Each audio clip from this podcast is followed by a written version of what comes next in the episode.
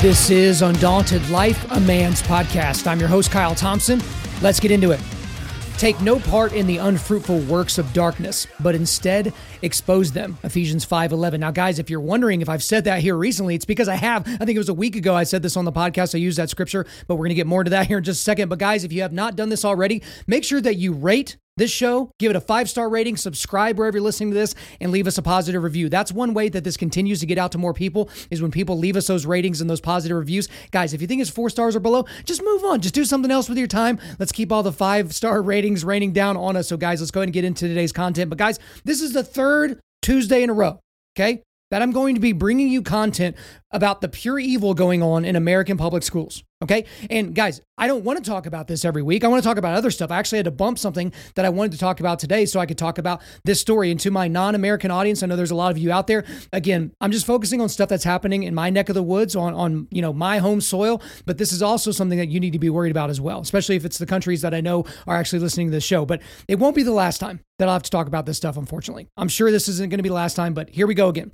The reason I'm going to be talking about this particular story today is because the mainstream media has either completely shut this story out or is actively gaslighting the public on the details as to what's going on. They're they're leaving a lot of important context out, that kind of a thing. But we're going to walk through a bunch of stuff here and I'm going to try to keep it all straight because there's a lot of stuff to get into, but I'll just do my best. I'll make sure to give you the dates and all that. So let's go ahead and launch in. So on June the 22nd of 2021, okay? There were videos and pictures of a school board meeting in Loudoun County, Virginia, and they went viral. Okay, so the school board meeting featured debate and public comments on critical race theory content in the classrooms and also a new transgender policy that they wanted to enact for transgender students that were in their school. Essentially, the transgender student policy would require faculty and staff at the school to quote unquote affirm the chosen gender identities of their students, you know, refer to them by their preferred pronouns. They would allow students to use bathrooms of their choice regardless of their biological sex and so on and so forth. It's the stuff that you're fairly familiar with. So, uh, a lot of parents were not really happy with this this. And so at this June 22nd school board meeting, they were voicing their disdain. And they were voicing it very loudly okay? And they they certainly were not on their best behavior when they were doing that. And a lot has been made uh, about the, you know the fact that they weren't exactly being couth. They were being rather uncouth and they weren't being very nice and you know who could blame them?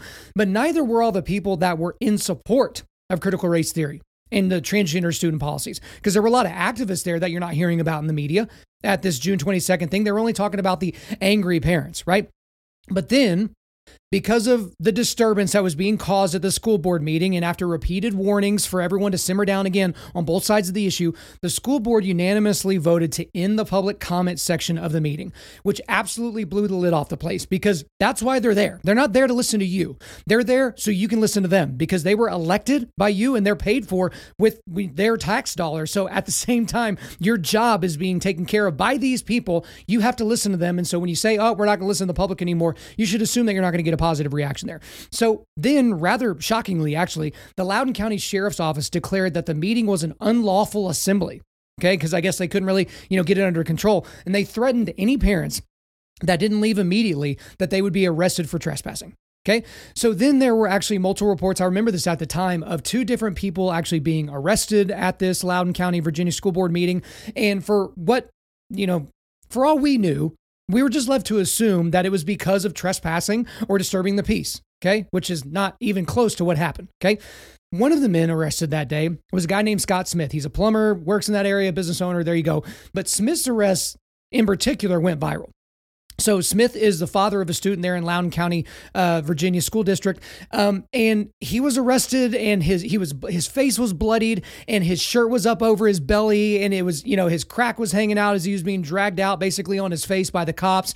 You know there was just you basically saw a video of this struggle, and then you saw the horrible pictures, and you saw all these different things. You saw the mugshot. It just didn't really look good for him. Okay, he became the poster child right, for these domestic terrorists, according to the National School Boards Association. And if you're not sure what I'm talking about, go back to last week, episode 245. It's called When the Government Treats Parents Like Domestic Terrorists. So all summer and into the fall, We've seen it's guys like Scott Smith. It's guys like these people that they're the ones that we got to be worried about. Okay, these are the ones that we really got to be worried about because they're making our jobs and our schools thus less safe, right? So everyone just assumed that Scott Smith was furious about the proceedings of that June 22nd school board meeting and he just lost his temper. You know, he just blew his lid. But that wasn't even close to the whole story. Okay, but let's fast forward to Monday, October the 11th. The Daily Wire broke an exclusive investigative report by Luke Rosiak, uh, Rosiak uh, which turns out to be really one of the most horrific cover up stories that I think I've ever heard of. Okay, because it's concerning children. Now, as a, a quick aside, for this episode and also for a lot of episodes, I use the Daily Wire. I cite them quite a bit. Now, I don't cite them for everything. I try to make sure there's a plethora of different sources, but I feel like the Daily Wire, they obviously, when they're doing editorializing, that's coming from a conservative worldview, but they're taking most things, they're trying to be centrist in terms of, I want to get you the content, I want to get you the information, what's really happening on the ground. And they're the ones that broke this story. So anyone that's like, oh, you're just talking about the Daily Wire, they're the ones that broke the story. No one else broke the story. So the Wall Street Journal didn't, you know, New York Times didn't do it, you know, Fox News didn't do it. It was the Daily Wire, okay? So according to Rosiak at the Daily Wire, at this June 22nd school board meeting, the Loudoun County Public Schools superintendent, a guy named Scott Ziegler, and other school board members lectured the public, you know, essentially treating them like morons, saying that their public concerns about the transgender policy was all in their heads. Like, you know, there, there's no issue with transgender students. We just need to be more accepting and more loving. There's no problems going on in the bathrooms. There's no bathroom bathroom debates or anything like that.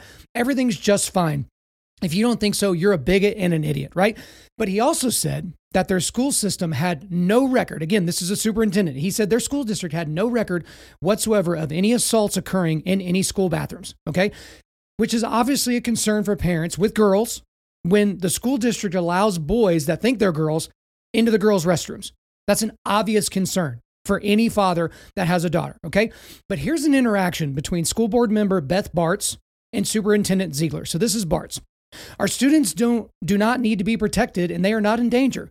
Do we have assaults in the bathrooms or locker rooms regularly? And this was Ziegler's response. To my knowledge, we don't have any record of assaults occurring in our restrooms. Okay? And I want you to remember that he said that. He says, To my knowledge, we don't have any record of assaults occurring in our restrooms. Now, a little side note on Barts. This is the person that Ziegler was talking to. She was stripped of her committee assignments back in the day uh, by people that agreed with her because she was such an absolute turd to parents that disagreed with her on her, you know, progressive policy prescriptions. Okay, so this person's a nutcase. She's a zealot. She's a left wing ideologue. It, she's a crazy person, right? But she basically, when she was taken out of all of her committee assignments, she went to a Facebook group and she couldn't really do it because you know, you know, she was a you know public official and all those different things. But she in this group encouraged parents that agreed with her left left wing, radical, crazy, progressive policy agenda to dox the parents that were on the other side. So find out who these parents are to post their names, their addresses, the businesses they own, all these different things. So that's this person. She's on the school board. So here's another interaction. We'll go back to Superintendent Ziegler that he's having with the chair of the school board named Brenda Sheridan. So this is Sheridan. Have we had any issues involving transgender students in our bathrooms or locker rooms? And this is Ziegler's response. Time magazine in 2016 called that a red herring, that the data was simply not playing out that transgender students were more likely to assault cisgender students in restrooms that, than were other students. In fact, regardless of the gender identity of the student, if a crime or violation of the rules were committed, that would be investigated and dealt with to the full extent of the rules of the law. I think it's important to keep our perspective on this. We've heard it several times tonight from our public speakers, but the predator transgender student or person simply does not exist. I want you to remember that he said that as well. Okay. And then when we fast forward from there to August the 11th, uh, the school board, well, actually, you know, we kind of have to go back in time, but on August the 11th, the school board voted to approve this transgender policy. So it's going to be enforced, something that all the, you know, people had to t- kind of take into account. But now let's actually go back to Scott Smith. Okay, this is the parent that was that was arrested at the school board meeting back on the 22nd of June. So I'm going to be reading directly from Rosiak's imp- reporting at thedailywire.com here.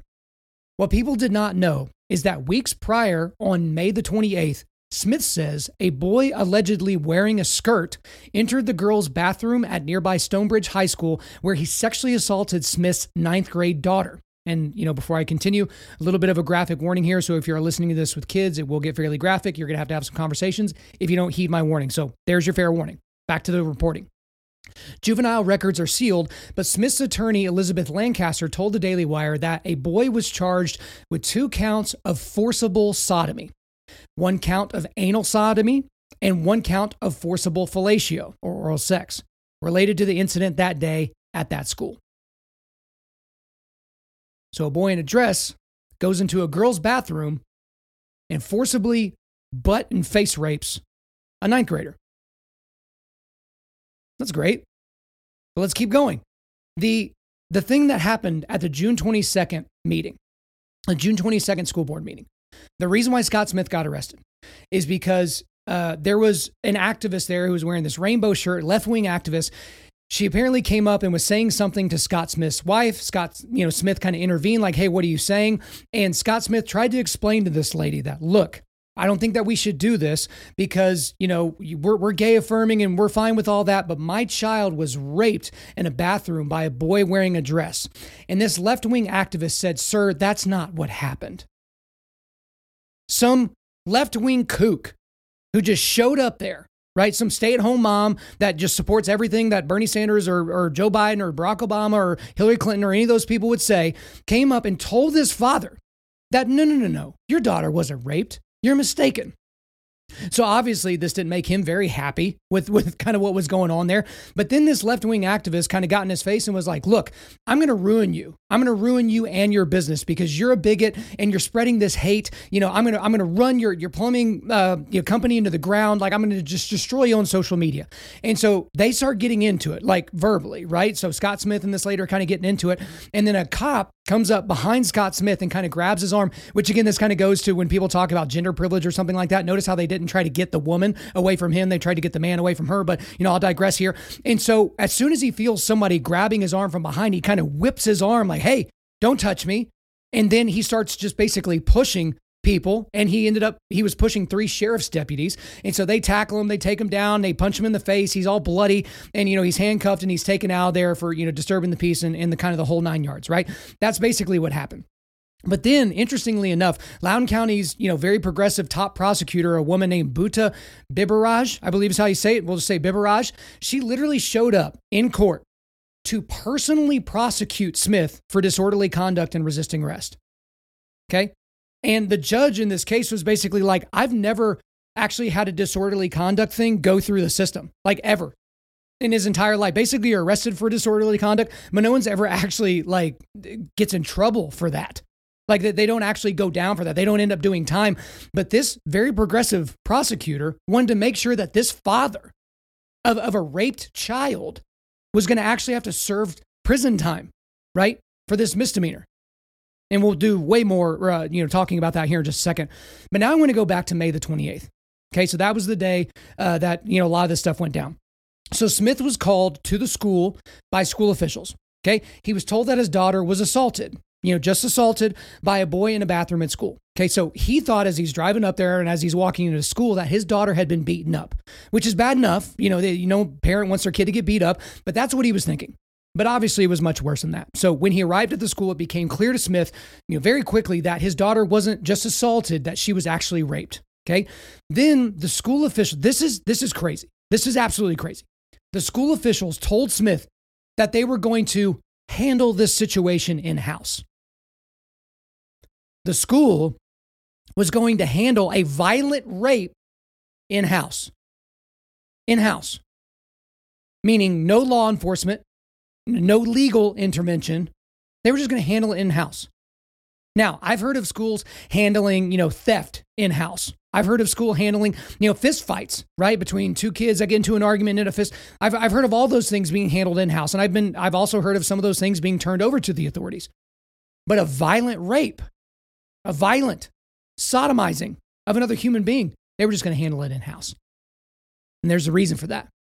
So, Smith, the dad, as you can imagine, he absolutely flips out. He absolutely flips out. He calls the principal a pussy. He starts making a major scene, right? A major scene. So, sheriff's deputies were eventually called to the scene, but not to deal with the violent rapist, mind you. No, no, no, no, no, no. But to deal with Smith. The school didn't want to call the sheriffs, they didn't want to call the law to deal with the rapist, but they did want to do it to deal with an angry father. Really, because he was making a scene. Just think about that. And so the, the good thing about this is that Smith was actually not arrested for causing a disturbance. Apparently, the sheriffs kind of figured out what was going on, and the deputies escorted Smith and his daughter to the hospital where they administered a rape kit, which confirmed that the daughter was indeed raped. Okay. So the same day at 4:48 p.m., the principal sent out an email to the school community. And I'm just going to read the, it's a short email, but I just want to read this because just, this is just crazy what this guy is actually focusing on. So here we go. Good evening, Stonebridge families. This is Stonebridge Principal Tim Flynn. There was an incident in the main office area today that required the Loudoun County Sheriff's Office to dispatch deputies to Stonebridge. The incident was confirmed was confined to the main office in the entrance area to the school. There was no threat to the safety of the student body. The incident was witnessed by a small number of students who were meeting with staff adjacent to the main office. Counseling services and the services of our unified mental health team are available for any student who may need to talk about today's incident. Students might have noticed Sheriff's Office office personnel on campus, and I wanted to let you know that something out of the ordinary happened at school today. The safety of our students and staff is the top priority of Loudoun County Public Schools. Remember, he said that as well. This is going to be the remember that, that this guy said this thing in the past episode, right? So we got the superintendent, now we got the principal. You know, they're they're just so concerned with the student safety, right? And gosh darn it, if a if a kid saw a guy making a scene in the office, that that kid may need counseling because he can't handle somebody getting angry right? Like that that's somehow beyond the pale for a kid to be able to deal with. You want to talk about the coddling of the American mind? My goodness. So, this is where the story, this is the part in the story where it somehow gets worse. I have no idea how a story like this, you know, about the, the brutal rape of a kid, eh, a girl in a girl's bathroom by a kid that dresses up as a girl but is a boy. I can't imagine this being worse, but here we go. Smith was guaranteed, again, the dad, he was guaranteed by the juvenile court prosecutors that, you know, we're dealing with his daughter's rapist, eh, that the boy, the rapist, would be held responsible for his actions, right? And that he would be confined to house arrest until his likely conviction on October the 14th. Okay, so that was his court date.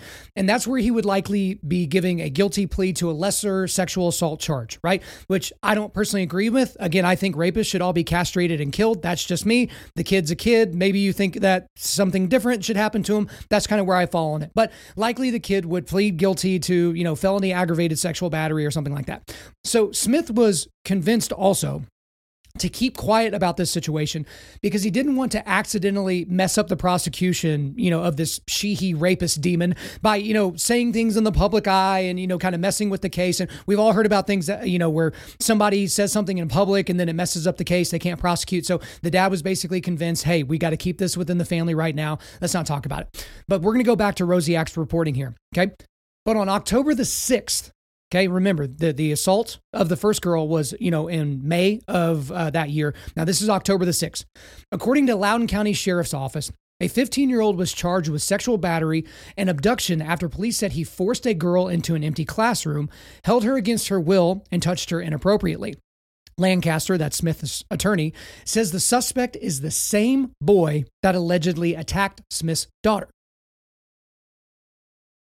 So, apparently the child rapist wasn't actually on house arrest until October 14th, whenever they had, you know, uh, whenever they were going to have his court date.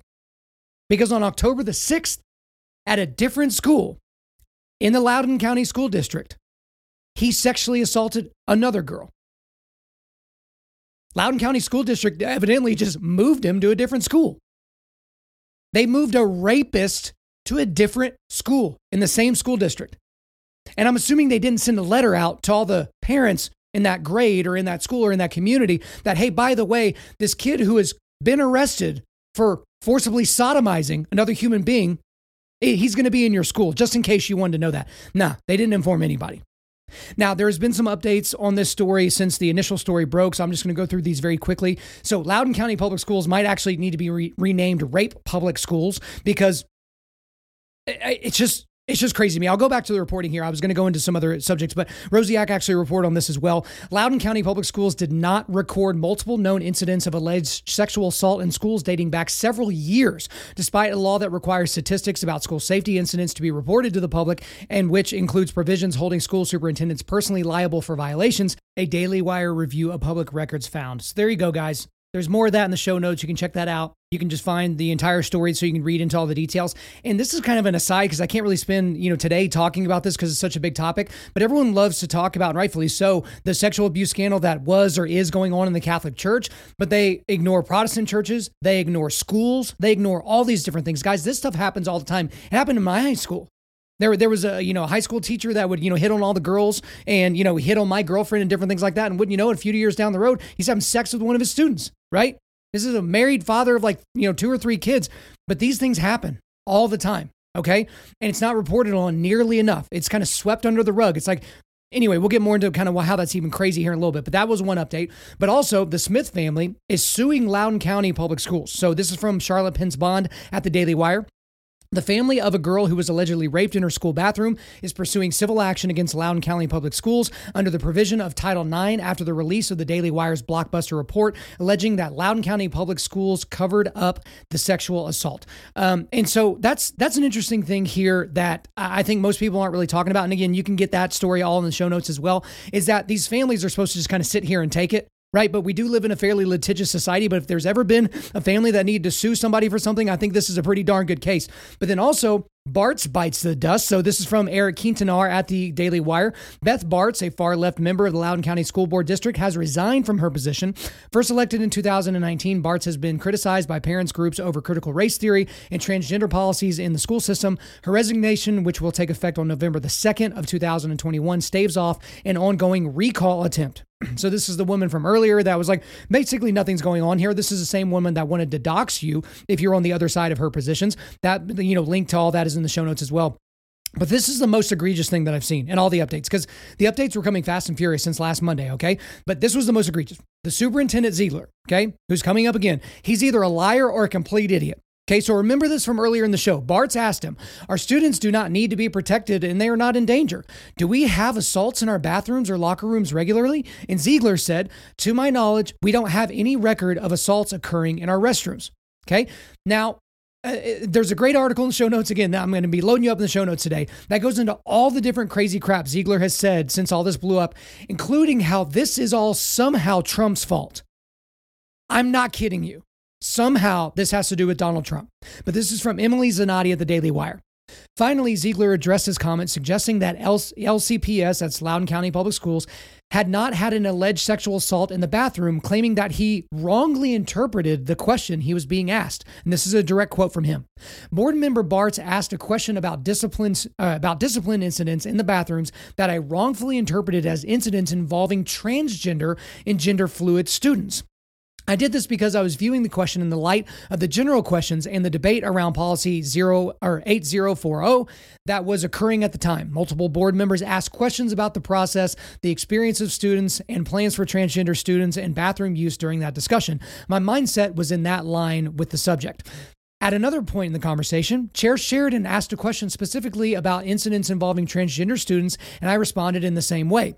I regret that my comments were misleading, and I apologize for the distress that error caused families. I should have asked board member Barts clarifying questions to get to the root of her question rather than assuming what she meant. I will do better in the future. I mean, the gall of this guy. Oh no, no, I I didn't answer just thinking about all alleged rapes and sodomies that have gone on in our bathrooms. I thought you were just talking about the ones that involve transgender and gender fluid students. That was his excuse. You want to talk about gaslighting? What an excuse. Okay. And guys, there will certainly be more fallout from this whole situation. So just make sure you follow the Daily Wire for their reporting because, again, I got other subjects I got to get to. I don't know if I'm going to be able to keep up with this one as much as I would like to or talk about here on this show. But this story matters for a lot of reasons. Okay. it, it is important for a lot of reasons. So we're going to go into that. The first reason that I had thought of is that school boards, you know, like the one in Loudoun County, Virginia, they would much rather avoid even the appearance of being bigoted as opposed to ensuring the safety of its student body. This is the ultimate cover up, okay? Because the thing that's not talked about enough in this case is that the rapist in this case apparently identifies as bisexual and gender fluid. So when when that guy said that Ziegler said it had oh I didn't think you were talking about you know students that you know were transgender people that are on the gender fluid spectrum are still in that transgender spectrum as well. And he just completely ignores it.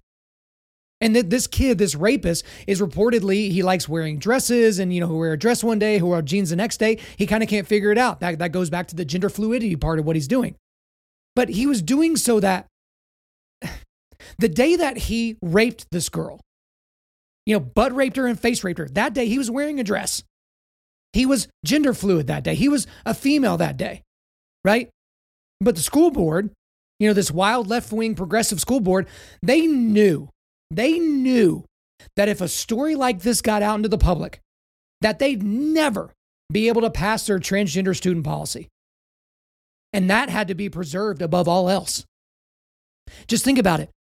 Why else do you think they wanted to handle the initial rape in house, if not to protect their precious policy, if not to protect their left wing progressive agenda? Right? Because if parents were talking about this, because we're not talking about the ethereal anymore, right? We're not talking about something that could happen. The parents would have had to reckon with what was happening.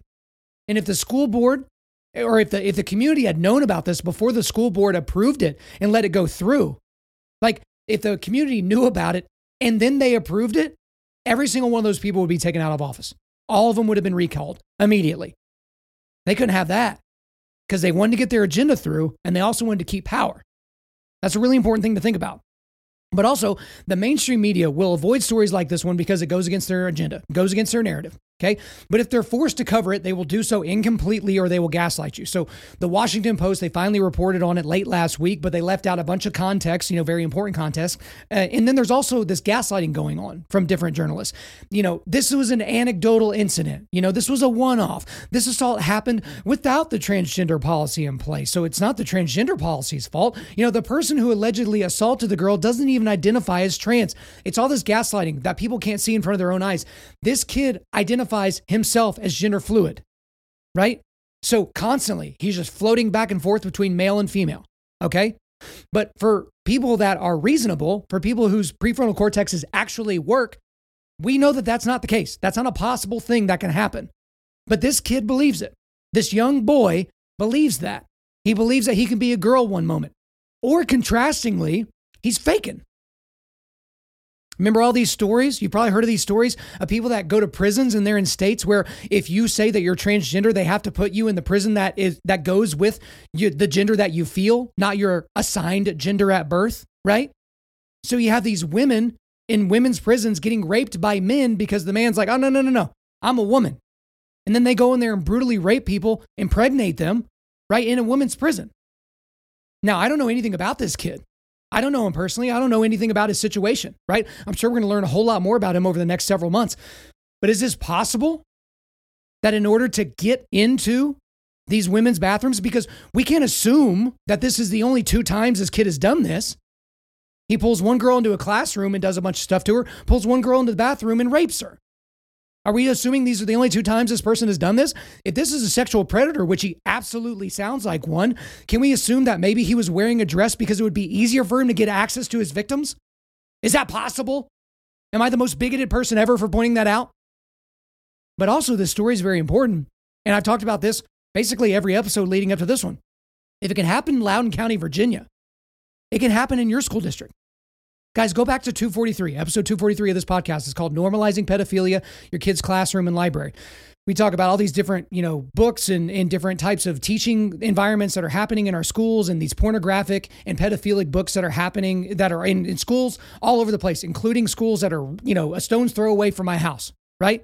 And we're going to go back to Rosiak because I think he pointed out a couple of really important things in his reporting. In November of 2019, progressive activists won public office in Loudoun County with a with as little as 51% of the vote, and Democratic control was cemented. It is a peculiarity of Virginia law that local elections are held in odd-numbered years, leading to low turnout elections that can be carried by small numbers of people with strong beliefs. Some of these elections were defined by the brazen intervention of outside interests. It was clear that they were often more interested in national politics politics than in the everyday concerns of local residents. Okay. So, you know, talked about, you know, the brazen intervention of outside interests. George Soros spent almost a million dollars to get that prosecutor I talked about earlier, the one that wanted to just bury Scott Smith, you know, uh, or whatever her name is. He spent a million dollars to try to get her in office. Uh, the, the opponent spent just over a $100,000, right? Just over a $100,000 and only lost by 1%. And you've heard people talk about this before that George Soros's George Soros's MO is that he will get a really, really left-wing person in office, and then he will primary that person with someone that's even more left-wing than them. That's kind of his deal. And so you're worried about your local community, but the people that are being put in these positions of power, they're not worried about the local community as much as they're worried about the national narrative. Because again, a lot of these people have more of kind of a left wing Marxist authoritarian mindset to where they want everything to be top down from the federal government. They don't want states' rights. They don't want local municipalities' rights. They don't want county rights. They don't want any of those things. They want you to just do exactly what they say, and they want every single tie in Washington to be blue and for you to just take it, just bend over and take it, right? That's exactly what they want. But also from Rosiak, though Smith's daughter has been allegedly raped and separately beaten at school, the teen has adopted increasingly strong progressive views over the course of her tenure at LCPS. Okay. Where does she get these ideas? From school, obviously. Jess said that was the mom. It's not from our home. So, this is the mom of the little girl that was raped saying that she has these very left leaning ideas that she didn't get from the household. The household seems to be pretty moderate from the things that I'm seeing about mom and dad, mom and dad Smith, right? But whenever you're at this public school, again, this was a ninth grader. So presumably she's been in public school since she was in kindergarten. So for all of those years, for a decade, she's been indoctrinated. This little girl has been indoctrinated into these leftist ideologies, into these dangerous satanic ideologies. This isn't about, you know, liberal, conservative, any of those things. This is about leftism, which is a completely separate thing, thing entirely from liberalism. But here's the mom that's dealing with her daughter and the fallout that's obviously going to have a ripple effect that's going to follow this family for the rest of their lives. And they're worried about their daughter's mindset because she's she's picked up these strongly progressive views. So if the, her daughter was of voting age, she likely would have voted for the transgender policy. And yet look at what something you know one of the the logical outworkings of this policy has done. If you have a predator in your school, all they have to do to get closer to the prey is wear a dress and say, "Respect my pronouns, you bigot." Right? But also this story has some downstream political consequences. Okay, so this story in one county of Virginia it affects the Virginia gubernatorial race. Okay, so this year on November the 2nd, there is an election between Democrat Terry McAuliffe and Republican Glenn Youngkin, which I've talked about before. So Terry McAuliffe was the guy that basically said, you know, at a debate that, hey, we don't need parents coming in and telling us what, what to teach their kids. We decide that. You just deal with it, right? Which has been terrible for him in light of all the things that have been happening with this story. But you might have wondered, you know, as an aside, why Governor Blackface or, you know, KKK hoodie guy, you know, Ralph Northam, why he can't run for reelection. The Constitution of Virginia actually doesn't allow for you uh, governors to serve consecutive terms. So Ralph Northam's going to have to go do something else. Maybe he can run the NAACP, or if he's not feeling like doing the blackface thing that day, maybe he can run, you know, his favorite white supremacist organization. But this type of a guy, um, you know, Terry McAuliffe, going back to Terry McAuliffe, he's trying to make sure that they can solidify what they've been able to do in the state of Virginia, which that the state of Virginia basically went from red to blue. They skipped the purple stage, right? But if Glenn Youngkin wins this race, if the Republican wins this race, that is going to be a massive siren warning to everybody in the country that what leftists want to do, what Democrats in the country of the United States want to do, is not popular with parents. That parents were asleep pre 2019. They were asleep pre COVID, right? They're not asleep anymore. They, they're hip to what you're trying to do. They're, they're trying to they're trying to intercede now on behalf of their children because maybe they, they can't do the private school thing or the homeschool thing. It doesn't really work for that family. But they want to make sure that when they send their kids to your school, that they're not being indoctrinated, right? That they're actually being taught something. Again, I say this all the time. Teachers can't get their entire classrooms to get up to grade level standards. And yet we want them talking about critical race theory. And yet we want them talking about gender fluidity, right? We want them talking about the whole array of LGBTQ issues. Like, really? Of course not. Of course we don't. So there's obviously going to be some consequences there. So I would keep an eye on that race there on November the 2nd, but also the 2022 midterms, which is so dumb. I feel like we're already talking about these midterms. We've been talking about the midterms since the moment we all realized that Donald Trump actually lost. But then when you go into the midterms, the midterms look horrible for the Democrats. And just based solely on the fact that Joe Biden, co president Biden, is horrible. Like he's terrible at this, with which anybody could have known was going to happen. I think the only Republican that he could have beaten was Donald Trump right? Because the media absolutely had it out for Donald Trump. But it's been an absolutely horrific year for the Biden administration. They don't have any big wins. You know, they're probably going to get something on this spending bill by the end of the year, but it's not going to be all that they wanted. But they were probably already going to get sh- shellacked in the midterms. But if in a blue state, a solidly blue state, a state that moved right from red to blue, if that state elects a Republican governor, man, I think it's going to be even worse in 2022 because I don't think the Democrats are smart enough to stop their agenda because it's the agenda at all costs now. Because a guy like Joe Biden, he's not an actual moderate. He might be in his bones, but he's not going to legislate that way because his party is going so much farther left than he ever could have imagined. And if they keep doing that over the next 13 months, they're going to get absolutely destroyed. But then that goes into the downstream consequences of 2024, right? So there's going to be House and Senate seats up in 24, uh, but also the, the president's office, the office of the president is going to be up again. And I think that the Republicans, if things stay on this trajectory, which a lot can happen by then, I mean, just look at the first three years of Trump and then the last year of Trump. No one thought that there was going to be a global pandemic. But at the very, very end of all of this, I think Democrats are in serious trouble of losing the White House, even though I think they're probably going to lose the House and the Senate in 2022. And this is probably going to make some, some Trumpers mad. But unless Donald Trump runs, I think a Republican's going to win. So the way that I mean that is like I think just about any Republican, even any major Republican right now, could beat Joe Biden in a race, but I'm not sure that Donald Trump can. I don't think it has nearly as much to do with Donald Trump as it has to do with everything that's surrounding Donald Trump. And you know, we'll talk about this later whenever he actually throws his, you know, hat in that he is going to actually run because no one else in the Republican Party is going to be able to overtake him right? And then, you know, if someone does, they're going to be able to, you know, all those Trump people, all those MAGA people are going to be sitting home. This could be a major, major issue moving forward for the Republicans is what do you do with Donald Trump if he doesn't want to get out of the way? Right. And, you know, so I'll, I'll just kind of go and hop off here because this isn't about Donald Trump. This isn't about, you know, the election, whether it was stolen January 6th, any of that kind of stuff. But uh, again, there, there's going to be a lot of downstream consequences of a story like this. The only thing that I hope for the voters of Virginia is that they remember stories like this uh, uh, you know, around three weeks from now when they're voting, or two weeks from now when they're voting for this, when they're voting for governor. Because Terry McAuliffe wants to do things his way, the Democratic way, the shut up and take it way. That this is what we're going to do with your kids, and you're just going to have to shut up and deal with it, right? And you need to figure out if you're in Virginia, if that's what you want.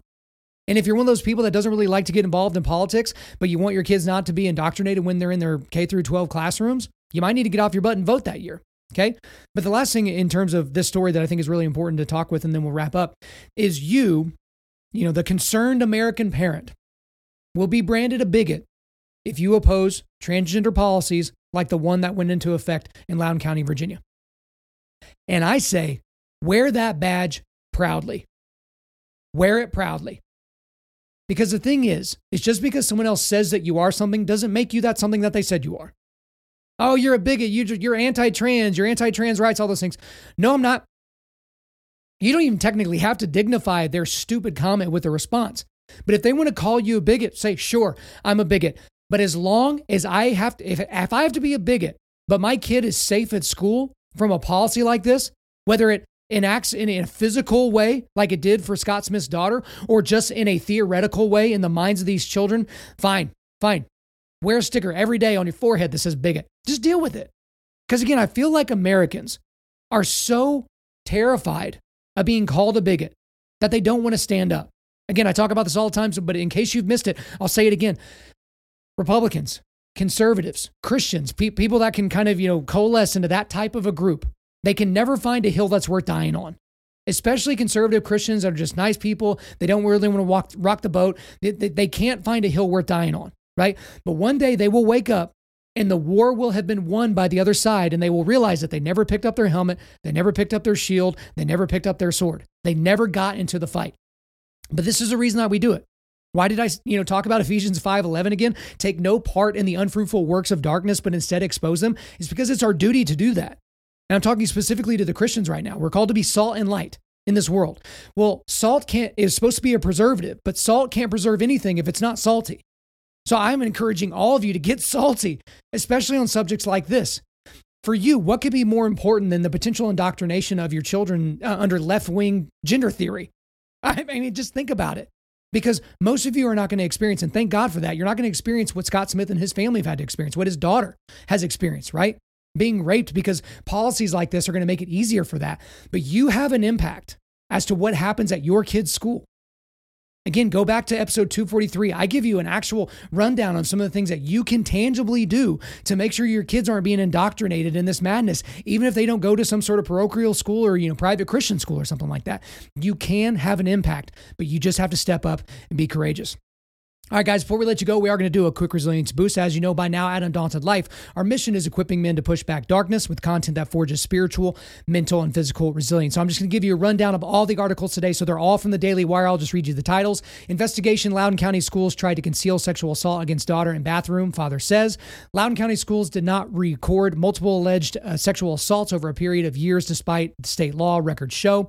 Loudoun County update family of alleged rape victim to sue school district. Loudoun County school board member resigns following Daily Wire investigation, and Loudoun County Superintendent apologizes following the Daily Wire investigation, claims he misunderstood question about bathroom sex assaults. So all those articles are in order of how I talked about them or when I talked about them on this particular episode. Okay. All right, guys, thanks so much for listening to this podcast. We do appreciate it. Wherever you're listening to this, just like I said from the top, make sure that you subscribe, rate, and leave us a five star review. If you want me to come speak live at your event or on your podcast, just shoot me an email to info at undaunted.life. That's I N F O at undaunted.life.